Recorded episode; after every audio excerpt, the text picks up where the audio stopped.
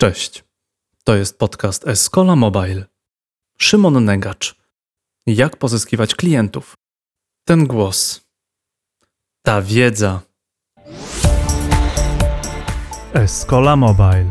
Biznes masz w kieszeni.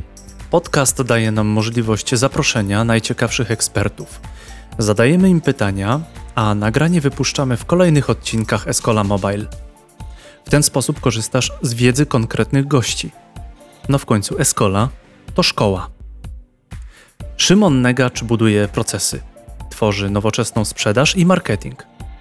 W tym odcinku dowiesz się, jak szukać klientów. Nie tylko na LinkedInie, ale też jak sprawić, aby zainteresowani byli w orbicie Twojej firmy. Opowiemy o lejku sprzedażowym i nawiązywaniu relacji z klientami oraz o technologii. Siła jobs to be done o zaniedbaniach w procesach i o dobrych przykładach w sprzedaży. Wyciągamy wiedzę od Szymona. Korzystaj. Ten głos, ta wiedza. Ze mną jest człowiek, który znany jest z kilku rzeczy. Pierwsza rzecz jest centymetr wyższy niż Michael Jordan. Ma 1,99 m. Po drugie, jest jednym z najciekawszych e, ludzi, którzy zajmują się sprzedażą B2B. A teraz pytanie do Was, słuchacze. O czym będziemy dzisiaj rozmawiać? Szymonie, witam Cię w Escola Mobile Life. Dzień dobry, jest mi bardzo miło.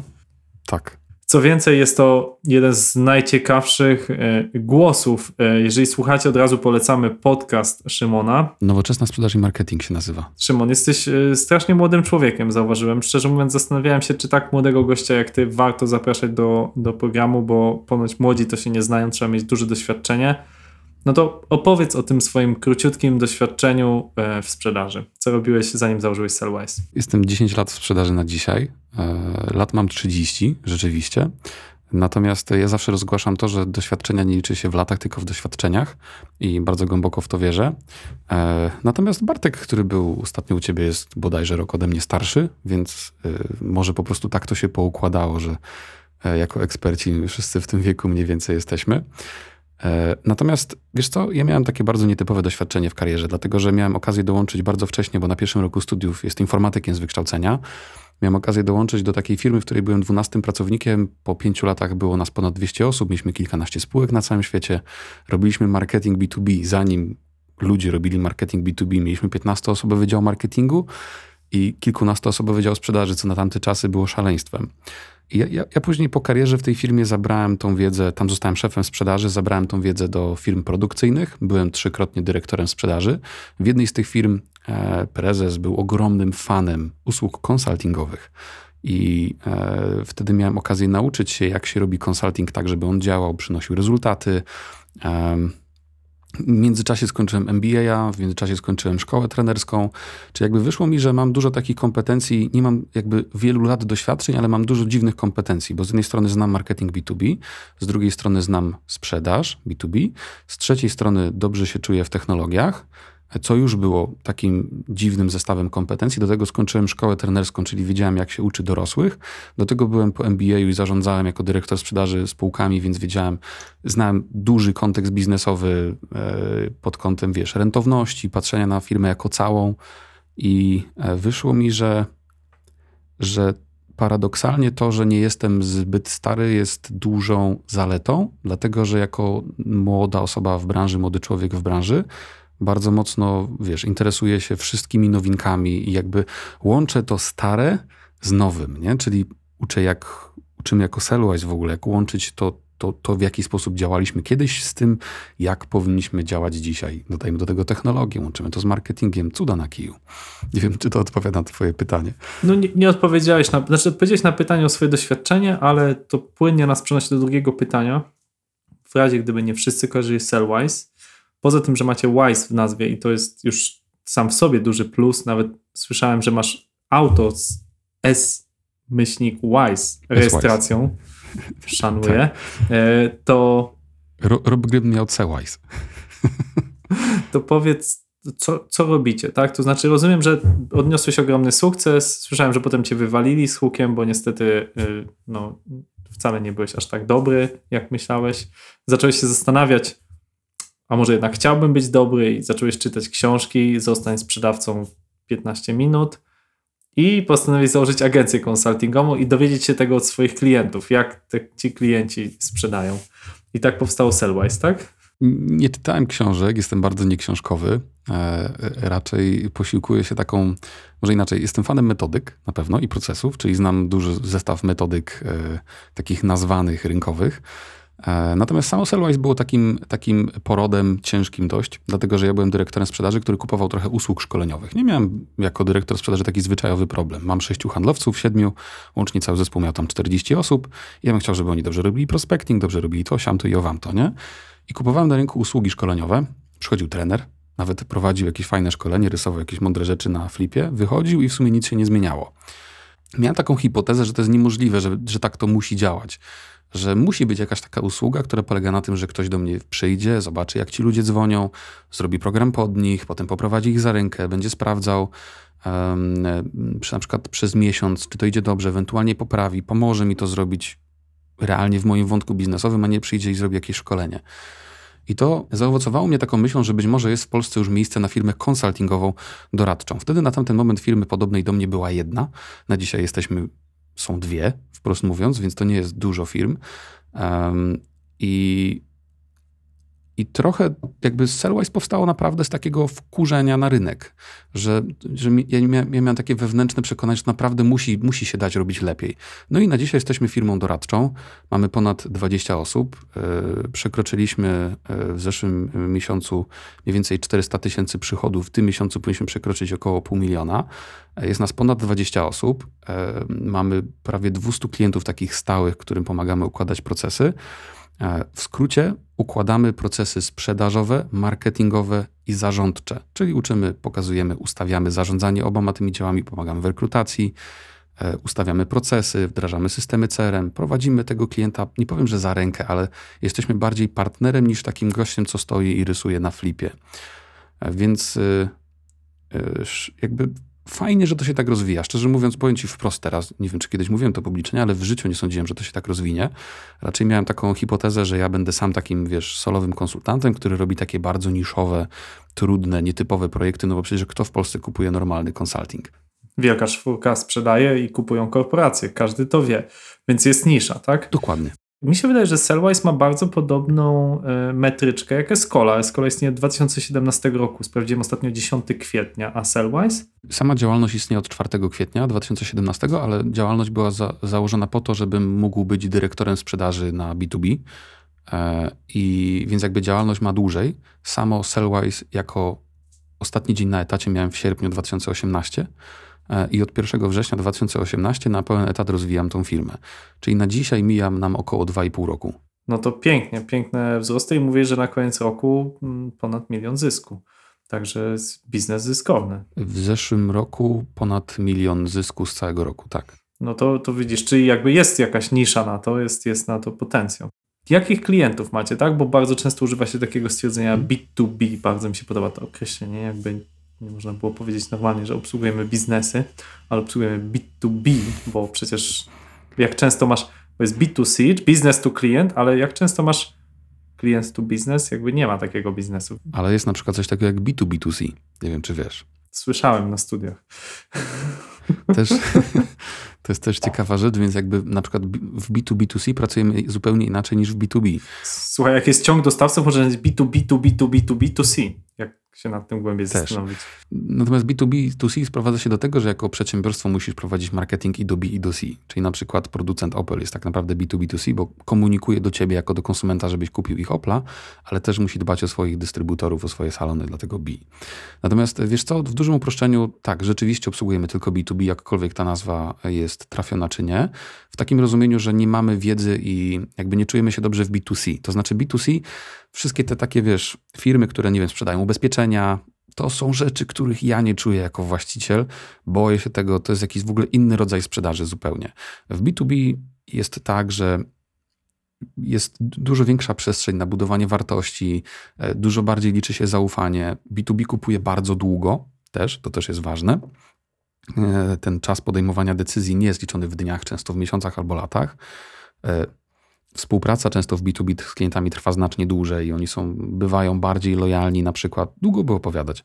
Natomiast rzeczywiście pracujemy tylko z B2B i, e, i na dzień dzisiejszy wyklarowało nam się z tego kilka segmentów. Ja deklaratywnie mówię o IT, głównie o software house'ach i o SaaSach oraz o produkcji, głównie firmy produkcyjne z lat 90., ale w międzyczasie wykroiło nam się też e, dwa dodatkowe segmenty. Pracujemy często z usługami B2B, no bo sami sprzedajemy własne usługi, więc zupełnie przy okazji dobrze wiemy, jak to robić.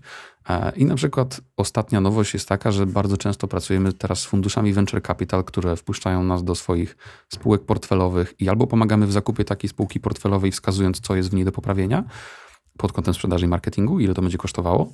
E, Potem pomagamy ją rozwinąć, jak już jest spółką portfelową, a na koniec niejako cała ta rzecz sprowadza się do tego, że łatwiej tą inwestycję po prostu spieniężyć na końcu. Więc to są nasze takie cztery główne segmenty na dzisiaj. Myślę, że na dzisiaj e, mniej więcej produkcja, przemysł to jest około 40% przychodu, software house IT to jest około 35% i reszta to są usługi, e, venture capital i inne dziwne firmy. Mamy Tartak, Hutę Szkła na przykład. Także zdarzają się też takie rzeczy. Mógłbyś sobie ułożyć życie dzięki swoim klientom. Mógłbyś, hutę szkła, to już można całkiem fajny y, budynek zrobić. Urządzamy teraz dom i mamy większość klientów, wiesz, tu producent lamp, tu mamy producenta mebli.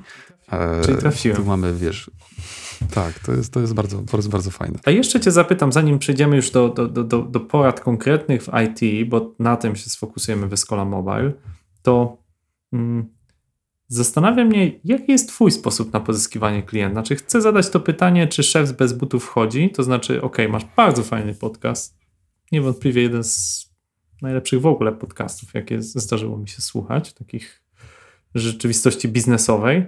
Super, Bardzo konkretne porady, świetny głos, miło się tego słucha.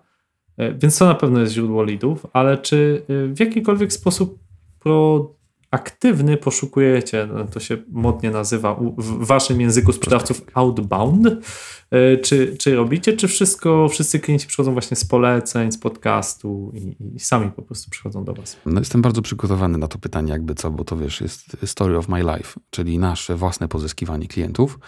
E, Generalnie to jest, to jest długa dyskusja, bo podcast nie jest po to, żeby pozyskiwać klientów w naszym lejku marketingowym. Podcast jest po to, żeby jest, jest typowo w środku lejka marketingowego. Jest dobrym powodem na to, żeby zostać z nami dłużej. Jest dobrym powodem na to, żeby e, rozwiać czyjeś obiekcje, dać wiedzę, zbudować zaufanie. Natomiast sam podcast jest rzeczywiście w środku lejka. On jakby jest bezwartościowy, jeżeli nie pozyskamy na niego ruchu, albo co gorsza, nie ubezpieczymy się na inne sposoby. W środku lejka marketingowego mamy też na przykład nasze LinkedIny, które dość dobrze działają i też to jest dobry powód do tego, żeby krążyć dookoła nas przez dłuższy czas. E, Podobnie z grupą na Facebooku, którą też mamy i tam też są ludzie, którzy krążą dookoła nas. I to, co, tym się, to, to, czym się kierujemy w środku lejka marketingowego, to tym, że nie wciskamy tam nikomu rzeczy. Naprawdę pomysł nasz jest taki, że staramy się, żeby to było wartościowe, wręcz można powiedzieć od 50 odcinka wzwyż trochę się już wykrwawiamy, żeby to było dobre, no bo im dłużej nagrywasz, tym trudniej jest dostarczyć wartościowy materiał, który ludzi zaskoczy albo da im wartość, nie? Więc jak samo na naszej grupie, nie wciskamy ludziom jakichś produktów, mm, po prostu. Więc y, podcast jest zaledwie elementem układanki całej, bo tak naprawdę bardzo istotnym źródłem e, w naszym przypadku jest SEO, który robimy samodzielnie. E, Bardzo świadomie dobieramy frazy, bardzo świadomie przerabiamy transkrypcje podcastów, świadomie piszemy teksty na bloga, na frazy, które mogą zdradzać intencje zakupowe, na przykład odkrycie roku 2018 to jest fraza, jak wybrać CRM, ranking CRM, jak porównać CRM, bo się okazało, że jak ktoś szuka systemu CRM, to najprawdopodobniej planuje przebudować dział sprzedaży, więc to jest idealny klient dla nas. Podobnie pozycjonujemy szkolenia. E, Nawet nie po to, żeby je koniecznie sprzedawać, tylko po to, żeby trafił do nas ktoś, kto tego szkolenia potrzebuje, żebyśmy mogli zrozumieć, jaką ma potrzebę, problem i ewentualnie zaradzić tym, co mamy w portfelu. Na górze lejka na przykład mamy wyszukiwarkę w Spotify'u. Y, Jak nie, jak nie wiesz o co chodzi, to wpisz sobie sprzedaż w Spotify'a, samo słowo. To jest piękna góra lejka, wyszukiwarka, z której prawie żadna nasza konkurencja nie korzysta. Jesteśmy jedyni w Polsce, że jak wpisujesz sprzedaż, wyskakujemy jako pierwszy podcast o sprzedaży. To jest na przykład bardzo ważne. Podobnie jest góra lejka zbudowana na YouTubie. E, Góra Lejka jest zbudowana bardzo na reklamach outboundowych, y, których albo na Facebooku wychodzimy do ludzi, albo na, e, na, w Google, albo w sieci displayowej, albo nawet mamy reklamy wideo na YouTubie, które w formie remarketingowej głównie na dzisiaj pokazują się ludziom. E, Mamy system marketing automation, który pomaga nam to wszystko zintegrować, zmierzyć. Wiemy, który klient subskrybuje podcast, otwiera maile, był na webinarze. To się wyświetla handlowcom w CRM-ie. Ja jestem freakiem totalnym. Nie mamy informacji, jakie firmy odwiedzały naszą stronę internetową, dlatego możemy się do nich odezwać na LinkedInie, zrobić typowy outbound. E, Mamy co prawda dograną kampanię prospectingową, która świetnie działała. Zimne maile połączone z LinkedInem i z innymi telefonami. Trochę mniej z telefonami później już. Natomiast musieliśmy ją wyłączyć. Nie robimy teraz chwilowo prospectingu, bo mamy tyle leadów z inboundu, że fizycznie nie jesteśmy w stanie po prostu ich obrobić już. E, I to trwa już tak od dobrych 7-8 miesięcy.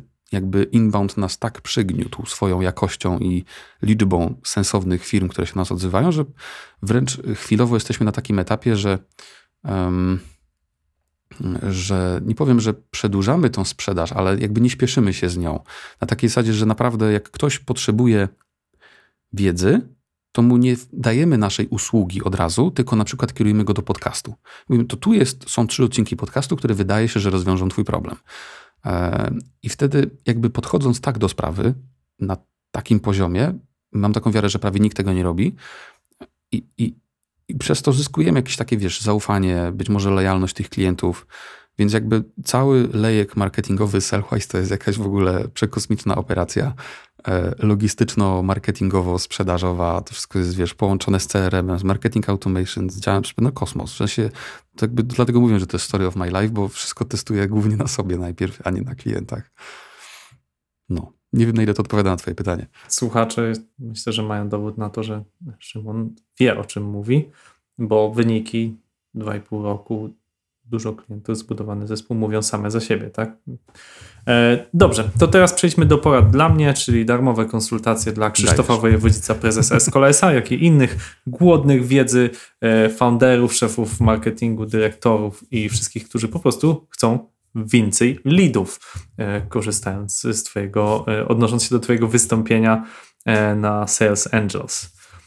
Zacznijmy od tego. Tak. E, Mówiłeś 35% to branża IT, 40% produkcja. No to czym się różnią te dwie branże?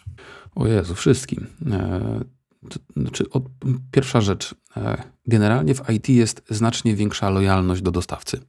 To znaczy w produkcji, jak kupuję, nie wiem, kupuję taki klej w sztywcie i jest inny producent, który sprzedaje podobny klej w sztywcie i da mi dwa grosze taniej, to mam, jestem gotowy szybciej odejść niż w kontekście IT. Że w IT jednak mimo wszystko, jak już się zwiążę z jakimś dostawcą, to mam tendencję być przy nim bardzo, bardzo długo. To jest pierwsza różnica. Druga różnica, która przychodzi mi do głowy, to to, że e, w IT jest mimo wszystko już dość dużo profesjonalnej sprzedaży, znacznie więcej niż w produkcji i w przemyśle. To znaczy w produkcji i przemyśle wystarczą bardzo podstawowe rzeczy, żeby przynieść super rezultaty, ale w IT to już naprawdę trzeba się namęczyć, bo ci ludzie z IT to są kumaci ludzie, oni chodzą po szkoleniach, po prostu nie boją się rzeczy, nie? Edukują się, eksperymentują, jest im bliżej do marketingu na przykład niż przem- firmom przemysłowym produkcyjnym. Kolejna rzecz, różnica, która mi przychodzi do głowy, to sama długość procesu zakupu, nie? że nawet jeżeli już rozmawiam z jakimś człowiekiem, który potrzebuje, to w kontekście produkcji przemysłu zdecyduje się jednak mimo wszystko trochę szybciej niż obserwujemy to w IT. Że wielokrotnie na przykład zdarza nam się w jakimś lejku, że nawet w naszym, teraz do, dopiliśmy sprzedaż, którą zaczęliśmy w 2018 roku, w 2019 roku w marcu, prospektingowo właśnie mailem i doszło do niej dzisiaj, znaczy w zeszłym miesiącu, w sensie teraz. I e, widzimy, że, że zdarza się wielokrotnie, że dzisiaj zaczynamy działania prospektingowe, które tak naprawdę realny biznes to przyniosą za rok w większości przypadków. Więc ten klient bardzo długo kupuje, bardzo trudno udowodnić mu zaufanie. No i teraz, co ciekawe, dużo łatwiej buduje nam się w produkcji w przemyśle przewagi konkurencyjne. Łatwo powiedzieć, że mam na przykład magazyn blisko zlokalizowany twojej firmy, albo łatwo powiedzieć, że nasz klej to się generalnie wyróżnia tym, że on się łatwiej otwiera, nie? Strzelam. To może być dla kogoś istotna wartość. Albo jego wartością jest to, że on na dłużej wystarczy, nie? Jest łatwiej, dużo łatwiej budować wartości produktów w przemyśle i w produkcji. A w software house'ie wiesz, czy w IT generalnie e, jest po prostu trudniej, nie? I teraz Czy chcesz powiedzieć, Szymon, to co mówią e, wszyscy trenerzy sprzedaży dla IT, że wszyscy jesteśmy tacy sami i nie mamy przewag konkurencyjnych? Znaczy właśnie ja w to nie wierzę, nie? Że, że jakby, e, patrz, ja chciałem założyć firmę szkoleniową tak naprawdę, nie? No bo, bo to była moja inicjalna potrzeba. Firm szkoleniowych na rynku jest 10 tysięcy. Tak jak jest tych software house'ów dość dużo, nie? I one wszystkie robią szkolenia ze sprzedaży dla klientów B2B, po prostu, nie? Więc w sumie możesz sobie porównać agendę, cenę za godzinę i tam zbijać się, aż nam krew z nosa pójdzie, nie? No i teraz, wiesz, w modelu biznesowym, który jest typowy, można budować jakieś obszary konkurencyjności. Na przykład powiedzieć, że że właśnie taka forma pracy to naszym zdaniem nie działa, nie? Może trzeba pracować nieco inaczej. Albo powiedzieć, że nasza konkurencja, albo nawet nie, że nasza konkurencja, bo nie trzeba się porównywać, ale że często się zdarza, że na przykład w software house'ach, jak są opisane kompetencje devów, że ktoś jest midem, ktoś jest seniorem, to każdemu się zdarzyło kupić seniora, który tak naprawdę był midem, nie? Więc może wartością jest to, że u nas to jest tak wyraźnie opisane, że nigdy nie jest inaczej, nie? Może wartością jest to, że my się wyspecjalizowaliśmy w pracy z konkretnym segmentem. Na przykład z segmentem, nie, powiem, że fintechowym, czy jakimś, wiesz, e, bo tu wszyscy są teraz fintechowi e-commerce'owi i tak dalej, ale na przykład, o, specjalizacja e-commerce'owa jest świetnym przykładem. Jak jesteś software house'em, który się wyspecjalizował w e-commerce, na przykład bardzo dużym, to masz tak piękny segment klienta, bardzo konkretny segment klienta, który ma problem z tym e-commerce'em co do zasady, no bo trafia do software house'ów, które robią e-commerce'y, e, jakieś, wiesz, e, apki, e, jakąś e, augmented reality i w ogóle cuda na kiju i jeszcze e-commerce'y. Nie kupuję tego, nie? Więc jakby zawsze jak mamy klienta software house'owego, to staramy się wybudować mu mimo wszystko jakąś niszę, w ramach której możemy budować wartość. Bo jak jestem software house'em, który robi e-commerce typowo, to się tam jest tona wartości, nie? Wiem jak to zrobić, e, wiem na przykład, że e, jak kiedyś, nie wiem czy kojarzysz taki sklep internetowy Smyk, miał źle zrobioną architekturę i była kolejka do koszyka. A, to, to, może, serwer. to może taki klimat właśnie, tak specjalnie zrobili, że e, No proszę cię, no. Dramat, nie? jest tu potencjał. Jest, jest taka dosyć duża sieć sklepów e, Martes, e, nie wiem czy kojarzysz, sportowych sklepów, taka polska mareczka i tam ostatnio u nich zrobiłem zamówienie i oni nam mają napisane, że ten ich e-commerce jest teraz od, od zeszłego roku, mają napisane, że w sierpniu 2021 on już będzie działać. I zamówiłem tam cztery pary sportowych spodni. Na razie przyszły dwie i one tak przychodzą mniej więcej co dwa tygodnie, bo oni mają jakieś różne magazyny, nie za bardzo to kontrolują i mi się wydaje, że koniec końców tam ktoś po maile wysyła, ej, wyślijcie tam Krzyśkowi te spodnie i jak one tam ktoś odbierze już tego maila, to, to jest jakby, wiesz, 2021 rok, już jakby rok pandemii i jakby sklep Martes, który bardzo pozdrawiamy IT menedżera czy CTO, e, tutaj jakby ktoś na mailu wyśle te spodnie albo nie, no, w zależności od jakby dostępności czasu. Właśnie. No i jakby wracając do rynku software house'owego, bardzo często takie mniejsze software house'y mówią, no ale ci, ci największe, te największe software house'y to nie są wcale takie wyspecjalizowane w niczym.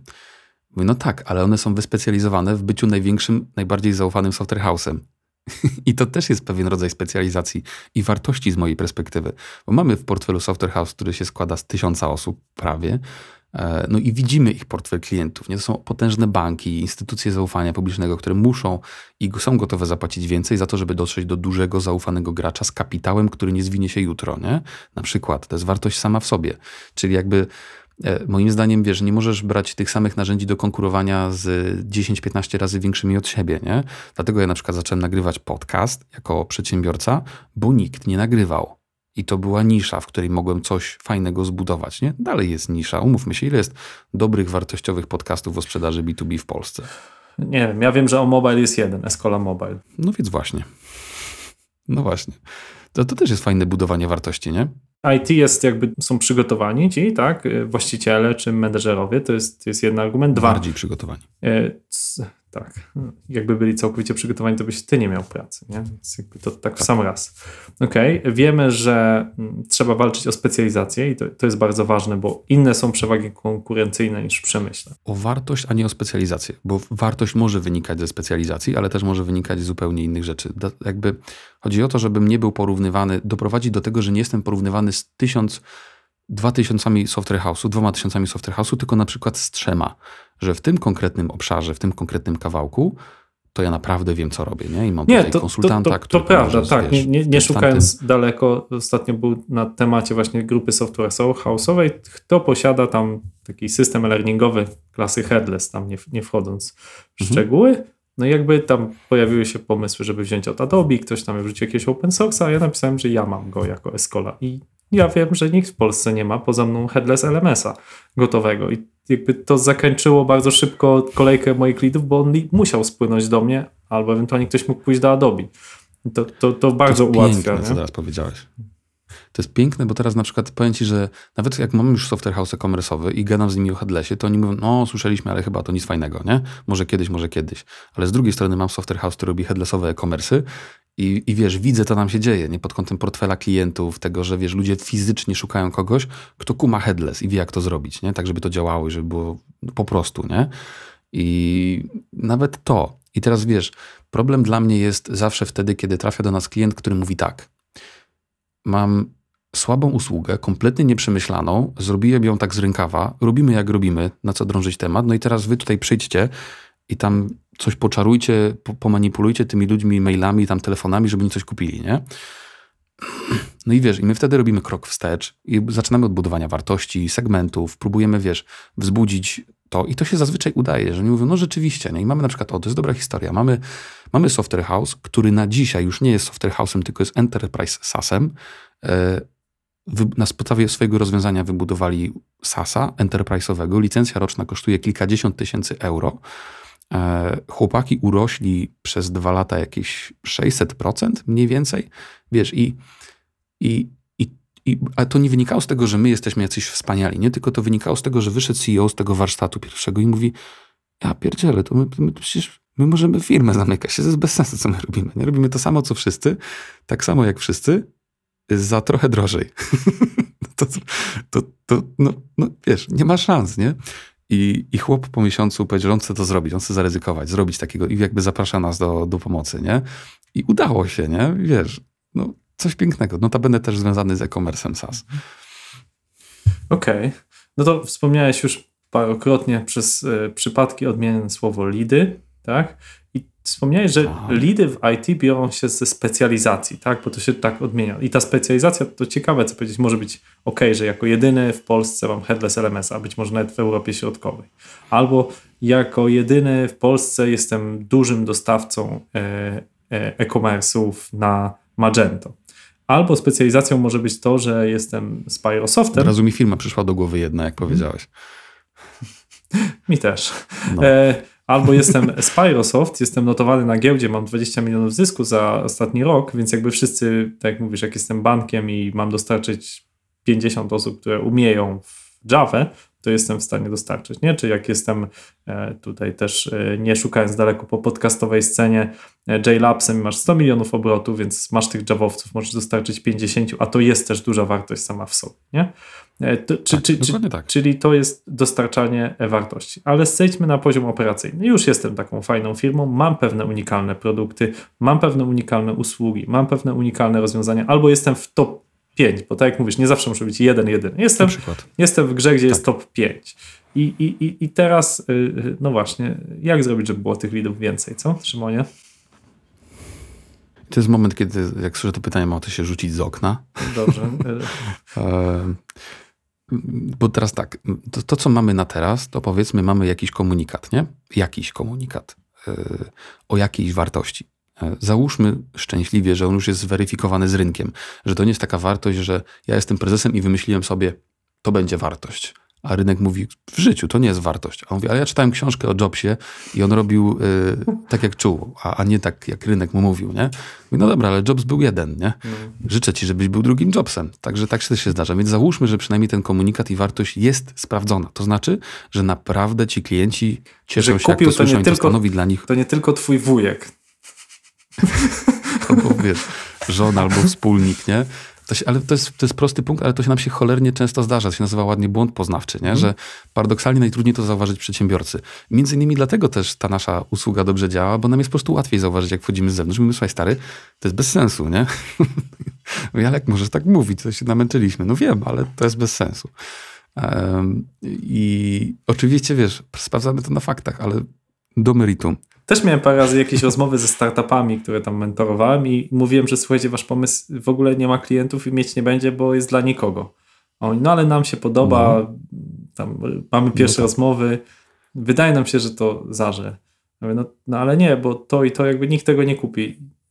I było tak, że czasem się oni się obrazili na mnie. Czy miałeś tak, że e, klient na przykład, ty im powiedziałeś po prostu w twarz, słuchajcie, no ale robicie to bardzo źle, a klient po tam drugich warsztatach, czy po, po spotkaniu jakimś powiedział, nie no, Szymon, nie umiesz tą sprzedaż, ty zamiast nam powiedzieć, jak zrobić więcej leadów, to ty e, nam tu mówisz, że musimy naszą strategię zmie- zmienić biznesową. My nie chcemy takiej usługi. Nie, nie to kupowaliśmy. No i widzisz, to, to jest piękno naszej usługi właśnie, nie? Że, że jak robisz ją po to, żeby e, zarabiać, nie? na przykład wyobraź sobie, że jestem firmą, która pozyskuje lidy. To biorę co masz, rozsyłam jakieś maile i masz lidy i nie wchodzę w temat, nie? Ale naszą pracą jest powiedzieć klientowi, że słuchaj, to nie jest tak, że mówimy, to jest bez sensu, tylko mówimy, że wydaje mi się, że to jest bez sensu. Nie? I nauczyliśmy się, że na przykład z IT pracujemy na eksperymentach. Mówię, słuchaj, wybierzmy sobie 20 ludzi z grupy docelowej, zaprojektujemy krótki 10-15 minutowy wywiad, możemy im nawet zapłacić za to, wiesz, 50-100 dolców, 200 dolców, ileś tam dolców, ale porozmawiajmy z 20 ludzi z grupy docelowej, powiedzmy im, widzimy na rynku taki problem, wymyśliliśmy takie rozwiązanie i ono by działało w taki sposób, proszę powiedz, czy są tutaj dziury i czy widzisz w tym wartość, nie? I ten, ten, rodzaj eksperymentu bardzo odziera nas ze złudzeń i jest czymś prz- przecudownym, bo ten founder bierze wtedy to na kolana i mówi, no tak, pivot, trzeba coś, trzeba coś pozmieniać, nie? Bo na poziomie, wiesz, takiego wymądrzania się konsultantów e, początkujących, że wydaje mi się, w ogóle wszystko jest bez sensu, albo ja w jednej firmie swojej kiedyś to robiłem tak, nie? To, to, jest, to jest duży problem, nie? Tak w ogóle wartość konsultanta bierze się z tego, że on właśnie jest aktywnym konsultantem i prowadzi wiele projektów, bo jego wartość bierze się z tego, że nie, że jest super człowiekiem, czy ma super doświadczenie, tylko widział 50 modeli biznesowych, różne sposoby pozyskiwania lidów i wiesz, łączy kropki, nie? Że tutaj w tym to, tu, to i to, to działa, to nie działa. To jest, to jest źródło wartości, nie? I, i celem konsultingu jest pracowanie na faktach, nie? Sygnalizowanie, że wydaje nam się, że rozpracowanie jakiegoś eksperymentu, patrz, możesz mieć więcej eksperymentów, nie? Coś, co stosujemy na przykład, zróbmy kampanię na fejsie. Bardzo prosty eksperyment, nie? Ja zawsze to poró- podaję przykład firmy, która w Gliwicach zrobiła innowacyjność, piekarnię.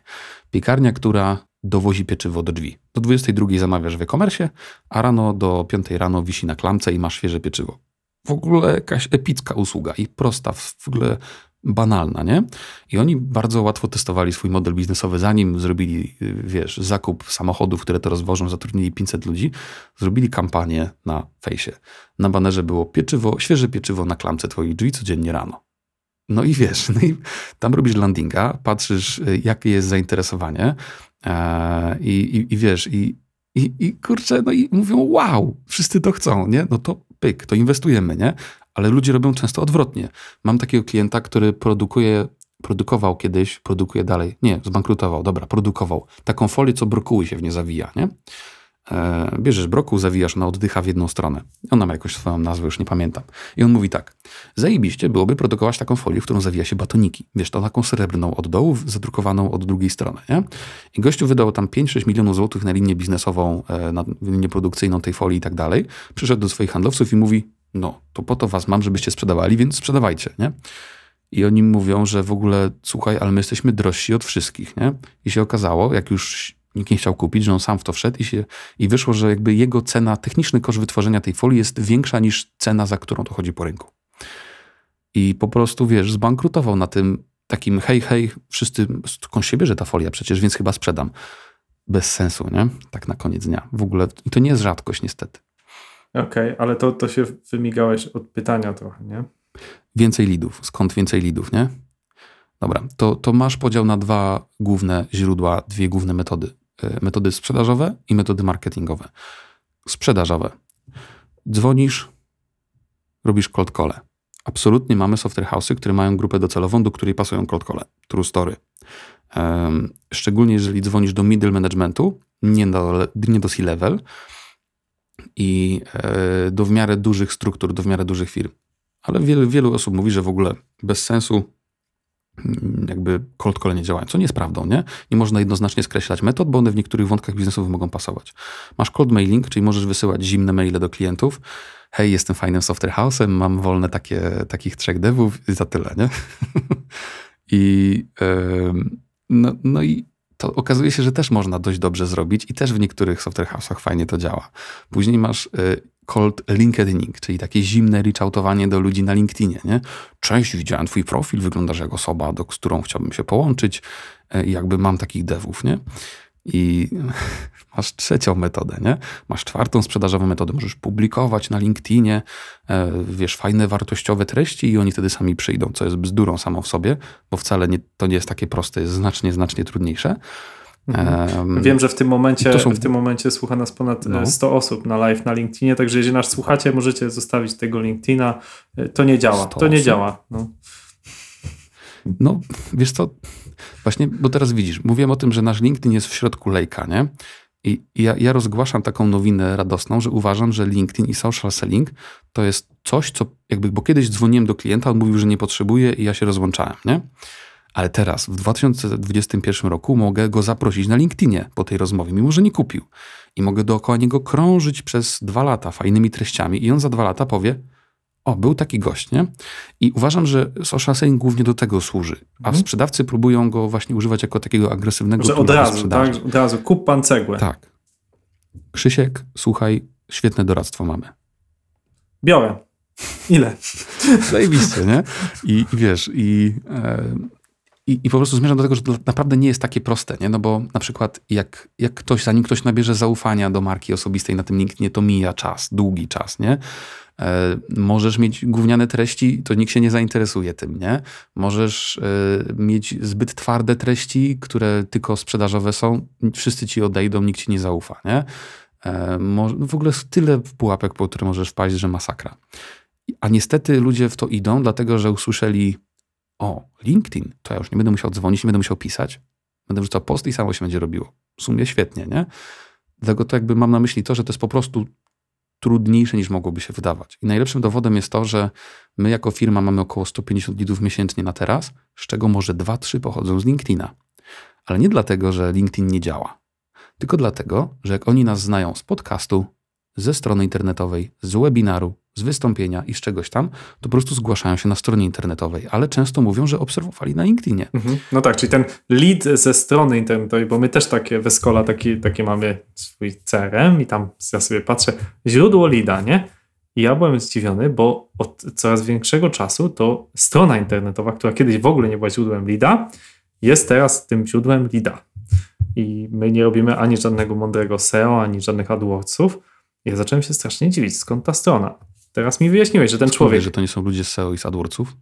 bo nie robimy AdWordsów i nie robimy żadnego mądrego SEO. Okej. E, I zmierzam do tego, że ta osoba się zgłosiła na stronę, ale tak jak mówisz, ta osoba wysłuchała podcast Escola Mobile, ta osoba zobaczyła parę postów na LinkedInie, przeczytała naszego bloga, zrobiła jeszcze dwie, trzy inne rzeczy i w którymś momencie ona mówi, dobra, to może do tej Escoli, ciach. I, i, na, I napisała. A ona wcale nie jest taka, która wlazła na tą stronę dopiero od wczoraj, nie? Jaki masz adres strony internetowej? escola.pl? PL. Mhm. Dobra, nie masz SEO. Sprawdzałem tylko. No, no nie masz, ale tak, tak zupełnie nie masz. No nie mam, tak zupełnie nie mam. To- to Także Z czystej ciekawości Je, tylko. jeżeli ktoś trafił na naszą stronę, to prawdopodobnie szukał, e, nie wiem, szkoły po portugalsku albo jest takie Escola futbolu, więc po prostu trafił przez pomyłkę. To nie ma innej możliwości. Ale najlepszym dowodem na No. to, że wiecie, co robicie, jest to, że około 5000 ludzi miesięcznie googluje słowo Escola. To jest jakby, wiesz, to jest dla Google'a bardzo duży wskaźnik badania wiarygodności marki, nie? Jeżeli ludzie googlują Escola, czyli twoją nazwę, to, to, no to zajebiście, nie? To znaczy, że sama marka jest poważna, wiarygodna i mocna, nie? Bo inaczej nikt by jej nie googlował. A jak to jest 5000 miesięcznie, no to gratulacje. Jest z czego się cieszyć. E, tak, no dlatego warto mieć Wise w nazwie, jak już staliśmy, więc dlatego myślałem o zmianie nazwy na Escola Wise. To jest ponoć e, faktor sukcesu. Ale teraz drugie, druga część metod, bo były marketingowe jeszcze, nie? I właśnie marketingowe to jest wszystko to, czyli mamy jakąś mą- mądrą stronę internetową, która ma jakąś przemyślaną strukturę, informuje klienta o tym, co my robimy, jest na niej content, jest jakieś centrum konwersji, możemy iść w SEO, możemy iść w reklamy, możemy iść w webinary, możemy iść w milion pięćset tysięcy różnych działań, e, tylko że albo nagrywanie podcastu, nie? To też jest marketingowe działanie typowo, ale jednak mimo wszystko większość ludzi tego nie robi, bo Bo nie ma, nie ma mikrofonu, Szymon, wiesz, jakby to jest, czytałem, że wiele osób zapytanych, dlaczego nie robisz podcastu, odpowiada, nie mam mikrofonu. To jest jakby jeden z argumentów, nie? No weź, proszę cię, no. Okej, czyli, mamy, czyli mamy taki outboundowy, mamy kwestie marketingowe, czy coś jeszcze? No, no właśnie zmierzam do tego, że z mojej perspektywy nie ma czegoś takiego jak, jak jakby u nas działa tylko cold calling, nie?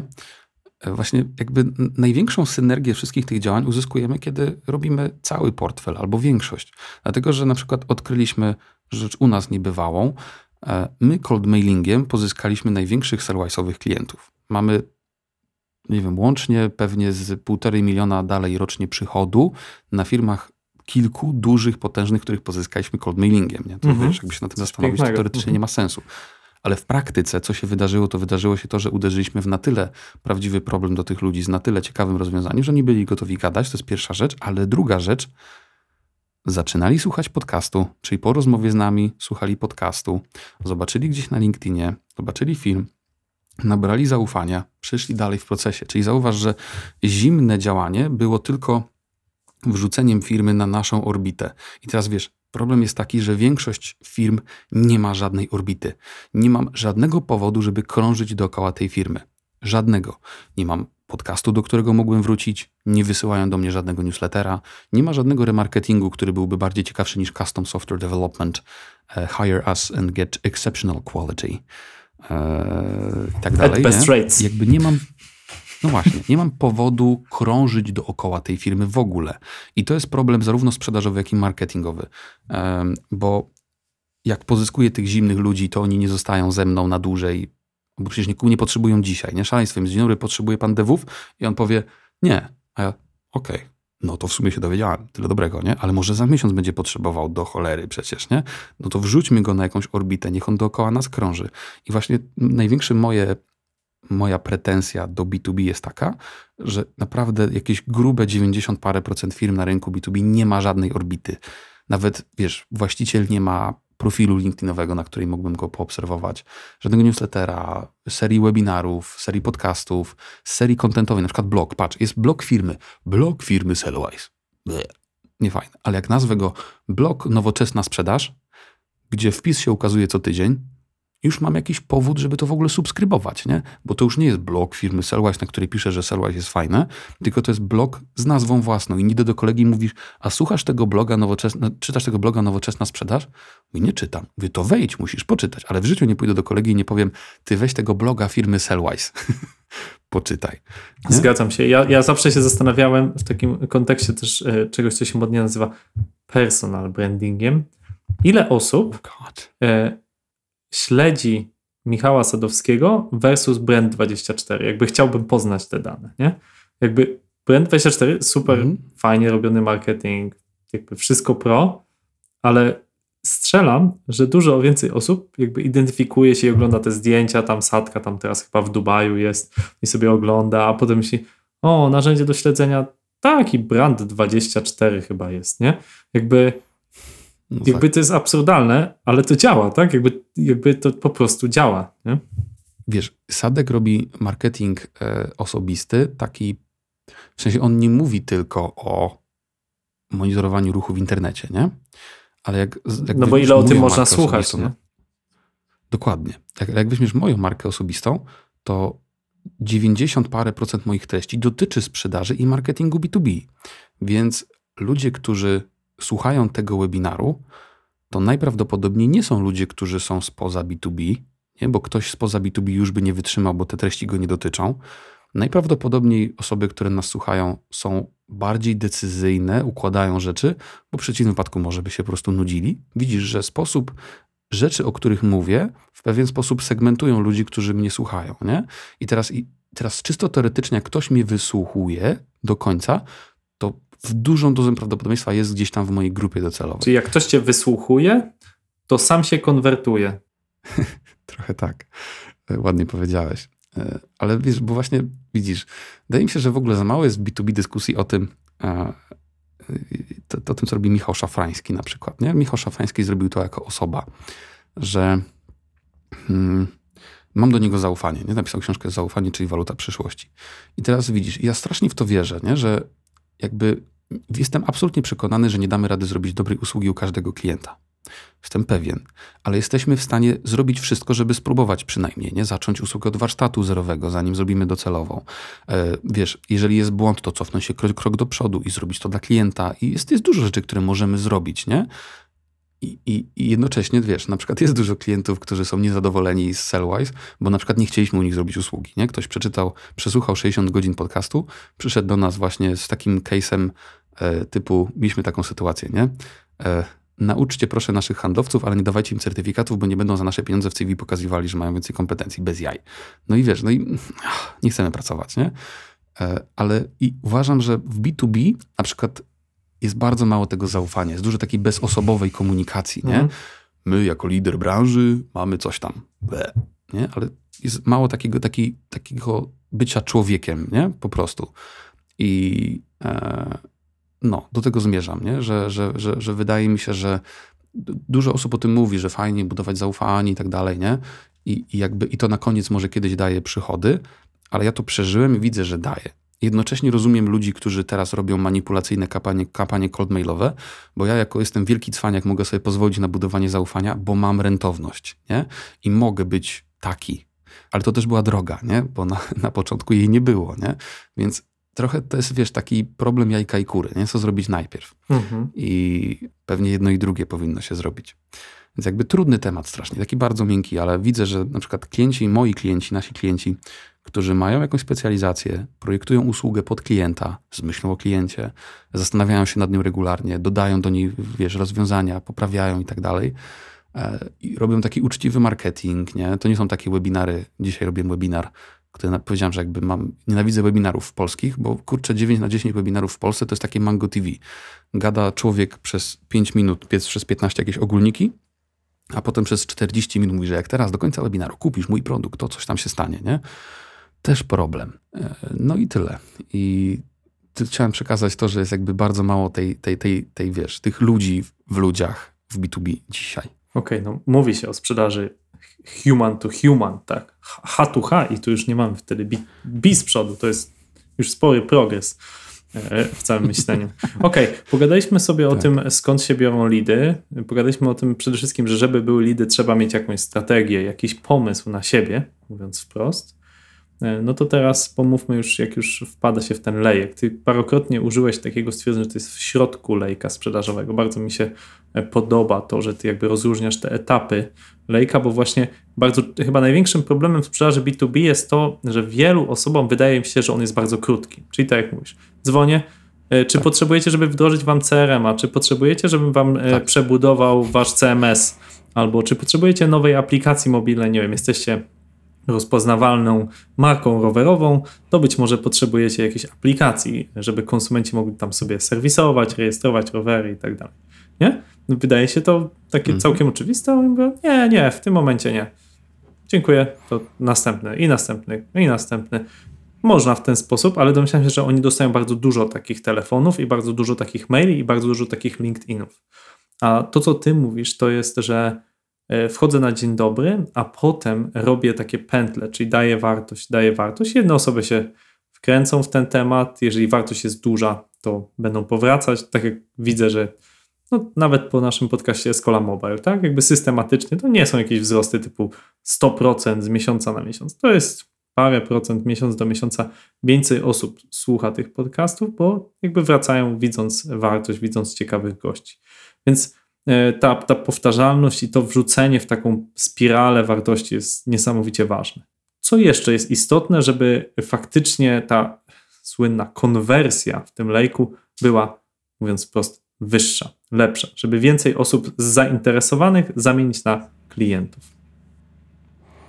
To są takie dwa, dwie rzeczy takie podstawowe, o których bym, które bym dodał, bo powiedzieliśmy trochę o górze lejka, że skądś ci ludzie muszą trafić, nie? E, Na coś. Potem powiedzieliśmy o tej orbicie i są takie dwie rzeczy, które ja z uporem maniaka robię. E, Pierwsza. Klient ma w procesie zakupu jakieś zadania do wykonania. E, Dla przykładu, jak kupuje SASA, to chce go porównać z bezpośrednią konkurencją, nie? I często musi do tego zrobić trochę roboty, poczytać i tak dalej to kurczę, zróbmy to zadanie za niego. Nie? Podam ci przykład. Mieliśmy enterprise'owego SASa, który był porównywany do jednego dobrego, dużego rozwiązania na świecie i widzieliśmy, że każdy klient chce dokonać tego porównania, więc zrobiliśmy to za nich. Umieściliśmy to w środku lejka i, i oni mówią w ogóle super. W jednej z firm zrobiliśmy coś takiego, że jak jest w procesie B2B jest coś takiego, że w pewnym momencie tam jest jakieś spotkanie zarządu, gdzie oni decydują e, w dużym B2B, czy idą w to rozwiązanie, czy nie też tam potrzebują preskę. Przygotujmy dla nich tą cholerną preskę, która porównuje nasze rozwiązanie do wszystkich innych, nie? Nauczmy ich to robić, zróbmy zadanie za nich. To jest w ogóle, teoria się nazywa Jobs to be done e, w marketingu. Polecam niesamowicie. Ja na tej podstawie doszedłem do tego, że zrobiłem ranking systemów CRM, który na dzisiaj przynosi nam kilkaset tysięcy rocznie przychodu, który jest praktycznie marżą bo nie ma tam kosztów niemalże, nie? I, i, i idąc tą, tą drogą, nie? szukając zadania, które robi klient, no musi sobie porównać. A prawda jest taka, że ja sam se chciałem kupić do swojej firmy, mówię, kurde, nie mogę nigdzie porównać. To zrobiłem ranking i porównałem, nie? Kropeczkami zielonymi, czerwonymi, który co ma. I do dzisiaj mamy już trzecią edycję, robimy największy ranking małych y, CRM-ów w Polsce na dzisiaj. No i jakieś żarty w ogóle. Więc pierwsza rzecz, zrób zadanie za klienta, który wiesz, że on i tak musi zrobić. Coś pięknego, super rezultaty. I druga rzecz. W lejku mamy tofu, góra lejka, wszedł jakiś ruch, jest mofu, trzyma się tam, wiesz, jest ta orbita, ludzie krążą i jest dół lejka. I teraz dół lejka to jest e, zaraz obok orbity najczęściej zaniedbany e, obszar lejka marketingowego, bo na nim jest tak, jest taka strona, nie, e, firmy i tam jest napisane We do custom software development i technologie, tam obrazki, nie? No i koniec. Tyle informacji o usłudze. E, dół lejka to jest miejsce na kontent sprzedażowy. Czyli teraz tak, musisz sobie wyobrazić klienta, który chce się dowiedzieć wszystkiego o Twojej usłudze, bo już krąży po Twojej orbicie, bo już Cię zna mówi ciekawe, jak to robią, ale nie jest gotowy z Tobą pogadać. I to jest większość ludzi. Nie? Większość ludzi nie chce wypełnić formularza i gadać z handlowcem serio. Większość ludzi chce sobie sama przeczytać. I okazuje się, że jak dorabiamy piękne bofu, na stronie klienta, to się cuda dzieją na kiju. Jak wejdziesz na Sellwise, to na stronie głównej od razu mówimy o usługach. Dlaczego? Bo ludzie z kontentu idą na stronę główną dowiedzieć się, co ci goście robią w ogóle, nie? I na każdą usługę mamy landing page. To nie są idealne jeszcze, cały czas to rozwijamy, ale każda usługa jest rozpisana. Na tych landing page'ach zadajemy pytania, które zadaliby klienci. A ile taka usługa kosztuje? Od czego się zaczyna? A jak w ogóle wygląda? A jakie obszary pokrywanie?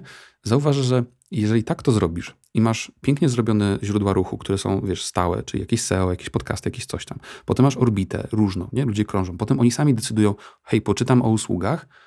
Okazuje się, że bardzo duża część naszych widów, jedyna czego potrzebuje, to po prostu już teraz ostatecznej wyceny i terminu, nie? Bo oni już, ja już wszystko wiem. Jeszcze, wiesz, mam podcast o tym, jak wygląda nasz consulting, no to oni już, ja wiem, od czego się zaczyna, wiem, nie musicie mi tłumaczyć, wszystko wiem, nie?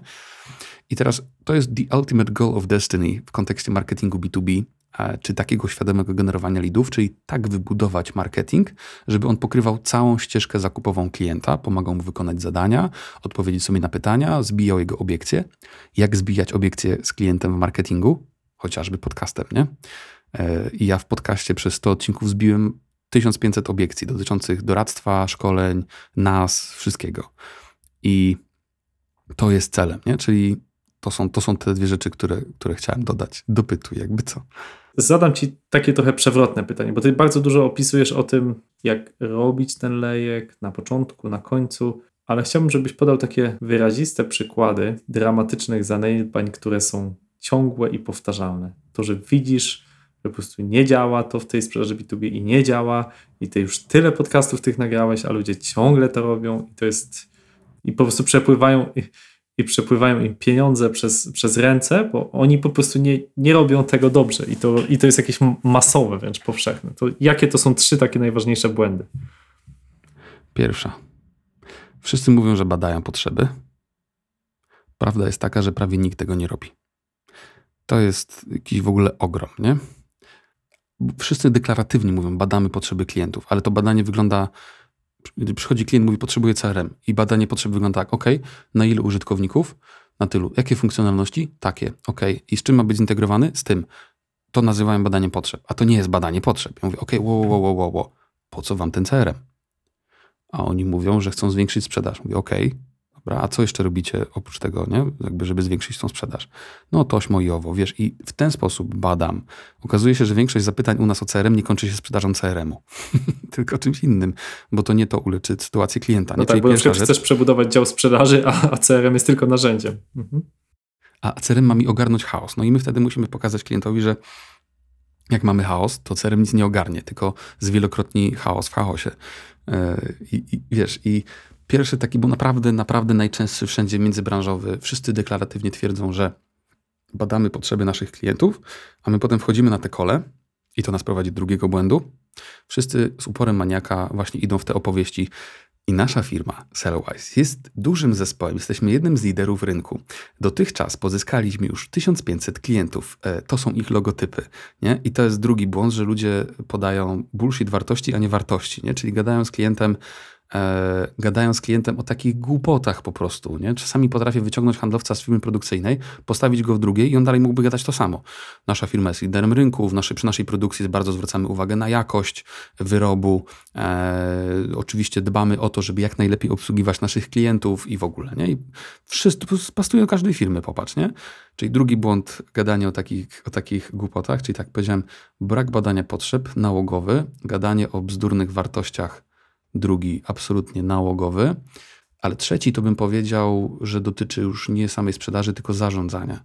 Że jakby zarządzający mówią, że zarządzają, ale tak naprawdę to zarządzanie sprowadza się do tego, że tam, no to robisz wszystko? Robisz? No to dobrze, że robisz. To rób jeszcze bardziej trochę, nie? I koniec zarządzania, nie? Wiesz, i, i brakuje takiego zarządzania, które pomaga tym ludziom budować procesy. Mówi, tak, nie wysyłaj oferty. Oferta powinna zacząć się od czegoś innego. Pamiętasz, jak ci opowiadałem, że nasi handlowcy widzą w CRM-ie, nie? Że to wszystko jest takie, wiesz, za oj, oj, oj, oj, to ktoś to musiał zrobić do cholery, nie? Się samo nie zrobiło. I więc ten trzeci punkt to bym powiedział, że brak zarządzania, że ludzie postrzegają często zarządzanie tylko jako leadership i to, że jestem liderem, który budzi zaufanie i ludzie na mnie tam patrzą i mówią, że czują się dobrze w swojej pracy. A jakby fajnie, bo wtedy widzimy klienta, który nie ma rotacji, ludzie ufają i w ogóle, ale brakuje takiego zarządzania procesowego. To jak tych ludzi poukładać? Raczej tendencja jest taka, że zatrudniam handlowców i mówię im, no to ogarnijcie, nie? W końcu jesteście handlowcami, to chyba wiecie, jak to zrobić. No to, to byłby trzeci. No tak, to tak to, to jakbyś kupił y, tego trenera personalnego na siłowni, on powiedział, no to ćwicz. I No wrócił po godzinie i powiedział, jak tam, poćwiczyłeś? No to dobrze, to jakby za tydzień masz ćwiczyć jeszcze szybciej i bardziej. I czekam na efekty, nie? Masz schudnąć 5 kg. Powodzenia. A to robią dyrektorzy sprzedaży bardzo często. Mówią, masz zrobić 100 tysięcy. Do roboty. No. No i wiesz.